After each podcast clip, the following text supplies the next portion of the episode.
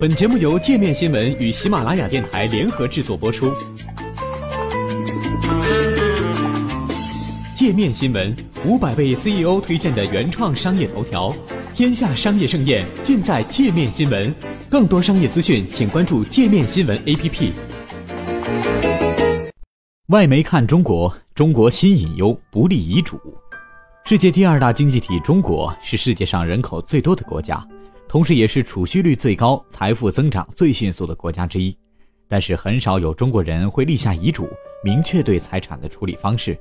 现在，这种做法已经变成了一个重大的社会问题。距离中国开始允许个人积累财富已经过去了三十年，第一代受益于此政策的人开始陆续离世，这使得遗产继承的争议激增，相关纠纷案件在法院大幅增加，好多家庭成员也因此反目。这一问题如今已经变得相当严重，引起了政府的关注。新华社曾撰文警告，不立遗嘱可能会导致子女争夺财产，破坏家庭关系，也会对社会造成负面影响。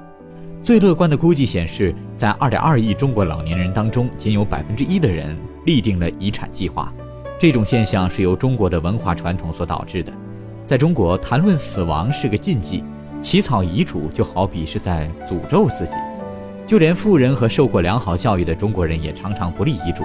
以颜吉英为例，这位山西焦炭大王在2015年去世后，与其分居的妻子相处了很长时间的情妇和六个孩子，为了他的遗产争得头破血流。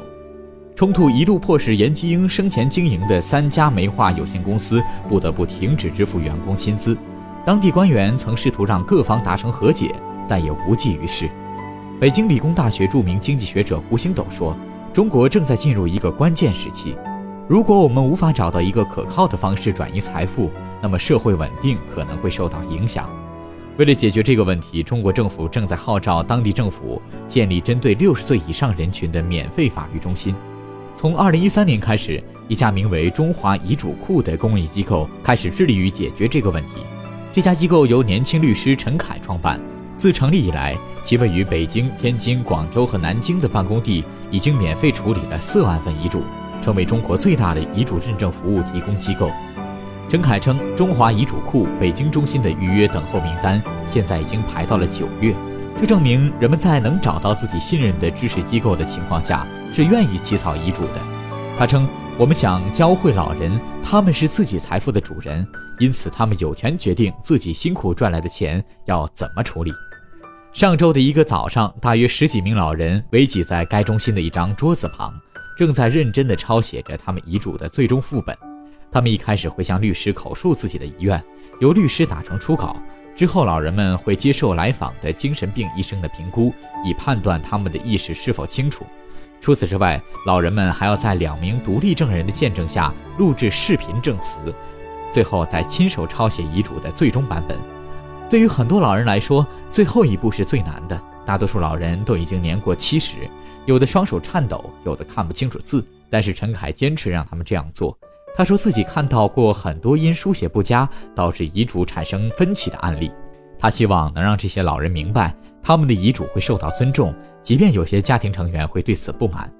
人民日报最近刊登的一篇文章称，北京法院百分之七十的遗产继承官司是因为没有遗嘱造成的。在遗嘱受到质疑的官司中，百分之六十的遗嘱被认定为无效。诸如《第三调解室》这样的中国电视节目也凸显了遗产分配问题。在北京的遗嘱登记中心，许多人表示，他们是在和家人讨论过遗愿后才来到这里的。七十四岁的刘茂林说，他决定立遗嘱是因为想要确保照料自己的女儿能够得到自己的住房，而不是留给远在日本经商的儿子。刘茂林的家人认同这是一个公平的安排。但刘茂林坦言，房子的事情肯定会引起争议。我不希望他们最终会像电视上的人一样，立了遗嘱的话，我走之后，他们就不会吵起来。还想了解更多世界各地的商业趣闻，请关注“界面天下”频道微信公众号“最天下 The Very World”。